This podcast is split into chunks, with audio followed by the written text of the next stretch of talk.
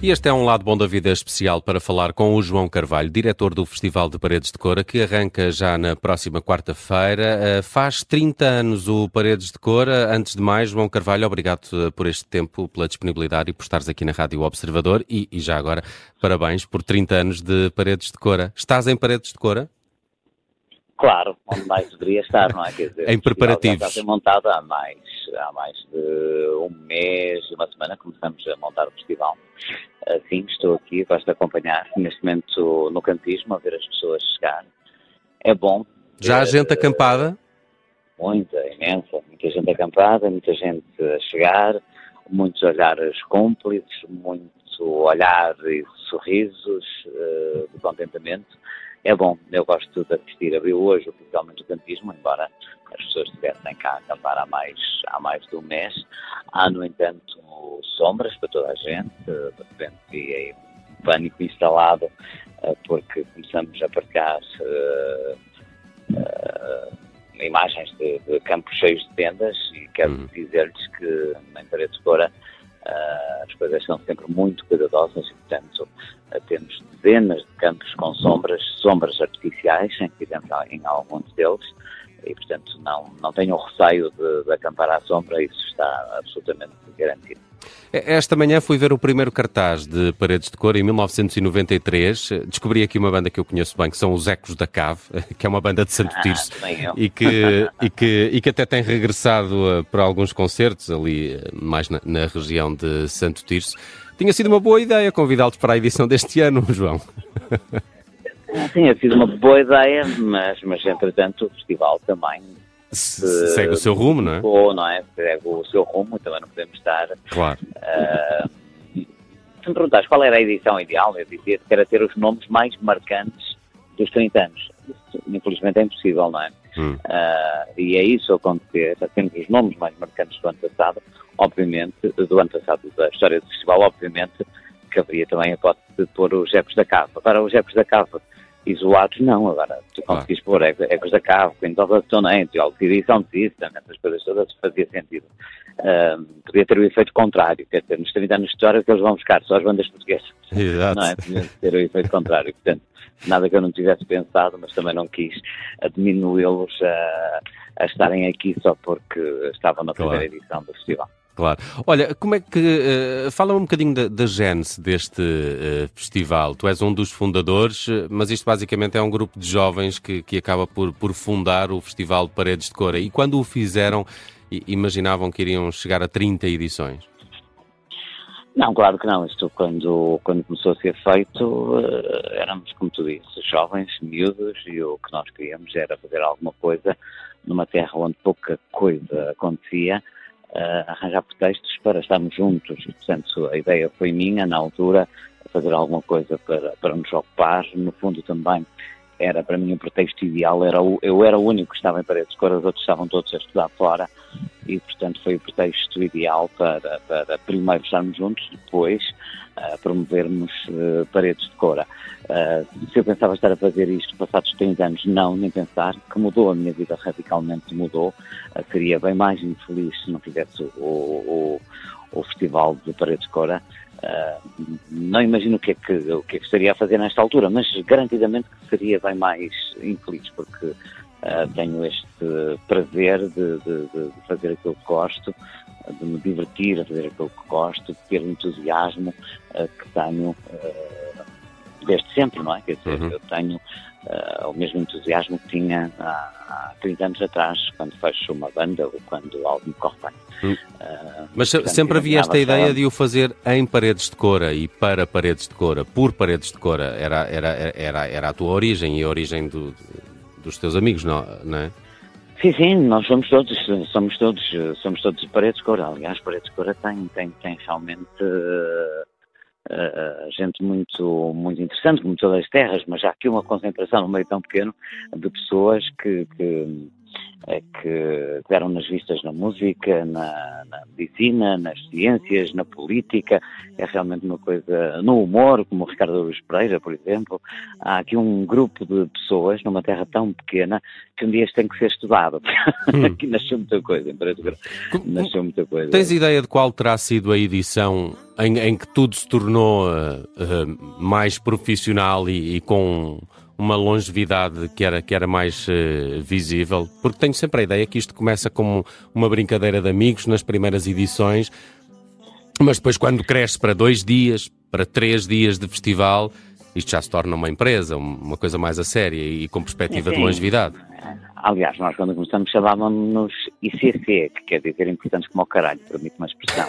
Era uma anedota que circulava na altura e, portanto, nós dávamos tanta importância ao, ao, ao evento que, que, que nem o nome arranjamos para uma, uma, associada, uma associação, não arranjamos sequer um nome, um nome decente.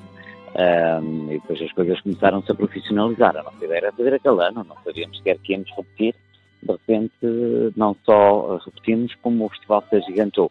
Quando eu senti que a coisa que já não tinha voltado a dar foi exatamente em noventa e seis, uhum. a primeiros nomes internacionais. E é a primeira edição e, com três dias também. Barbies, e primeira com três dias, e o recinto principal, porque entretanto nós deixamos de fazer o, o, o festival aqui na, na, no palco de jazz, onde hoje é o palco de jazz, e passamos para o anfiteatro. Uhum. Uh, agora posso contar a história do anfiteatro, que toda a gente acha o anfiteatro absolutamente fantástico, e eu também acho que é o melhor sítio do mundo para ver concertos.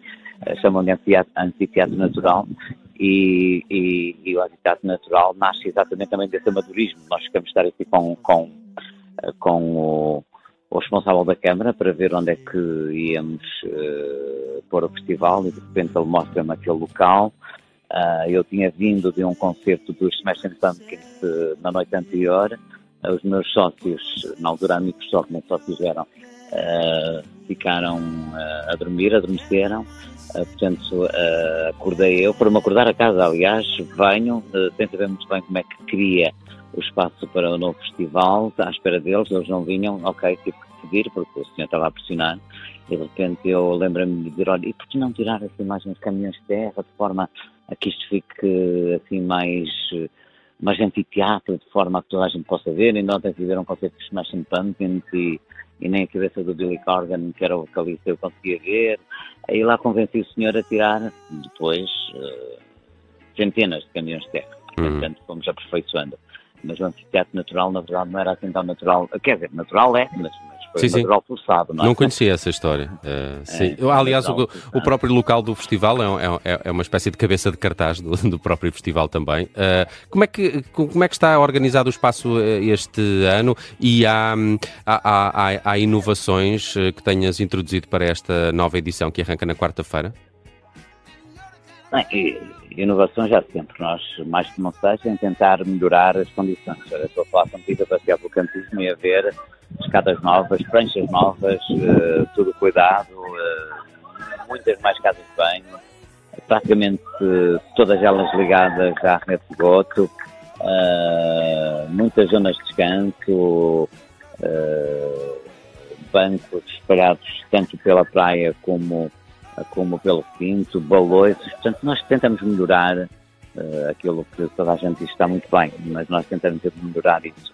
Hum. O cinto este ano eu acho que é o mais bonito sempre, uh, muito cuidado em termos de, de pormenor, um porte bonito, uh, madeiras uh, espalhadas pelo cinto de forma a esconder aquilo que às vezes se torna feio, porque há Há, obviamente, infraestruturas que tornam feias no, no terreno e, portanto, nós somos aqueles que não queremos ver nada feio e, e investimos muito na produção. Uh, aliás, eu acho que é uma coisa que falta aos outros festivais portugueses, com todo o carinho do mundo, mas, mas nós investimos muito em produção. É um festival que, que, uh, que não vive só da música, vive de dar condições às pessoas, de, de investir no terreno, de cuidar do espaço, de esconder o feio, de criar uhum. uh, condições às às pessoas, porque também criamos um público exigente, achamos que, que, que, deve, que o devemos fazer e, portanto, aí nunca poupamos, estamos sempre, sempre, sempre, sempre a subir o orçamento, mas é a relação uhum. que nós temos com, com o nosso povo. João, estávamos aqui a ouvir em fundo alguns dos nomes que vão passando por Paredes de Coura nos próximos dias. Já escutamos Expresso Transatlântico, a Garota Não, Tim Bernardes, estamos aqui com Lee Fields em fundo, há Jessie Ware, há, há Walkman, há Fever Ray, Lord. São, são muitos os nomes nesta edição. Que tens algum uh, uh, com especial expectativa para, para ver em Paredes de Coura, do teu gosto mais pessoal ou que te tenha dado particular prazer ter contratado para, para esta edição? Olha, Lee Fields é um deles. Lee Fields uh, faz lembrar imenso o Charles Bradley, dos concertos mais marcantes da história de Paredes de Coura, e acho que, e acho que, que vai ser um dos concertos do festival, e é um...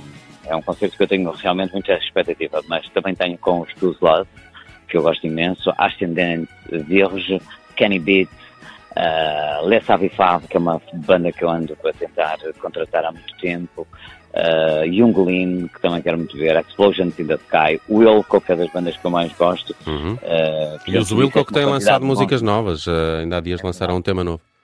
É verdade, é verdade. Portanto, tu disseste um...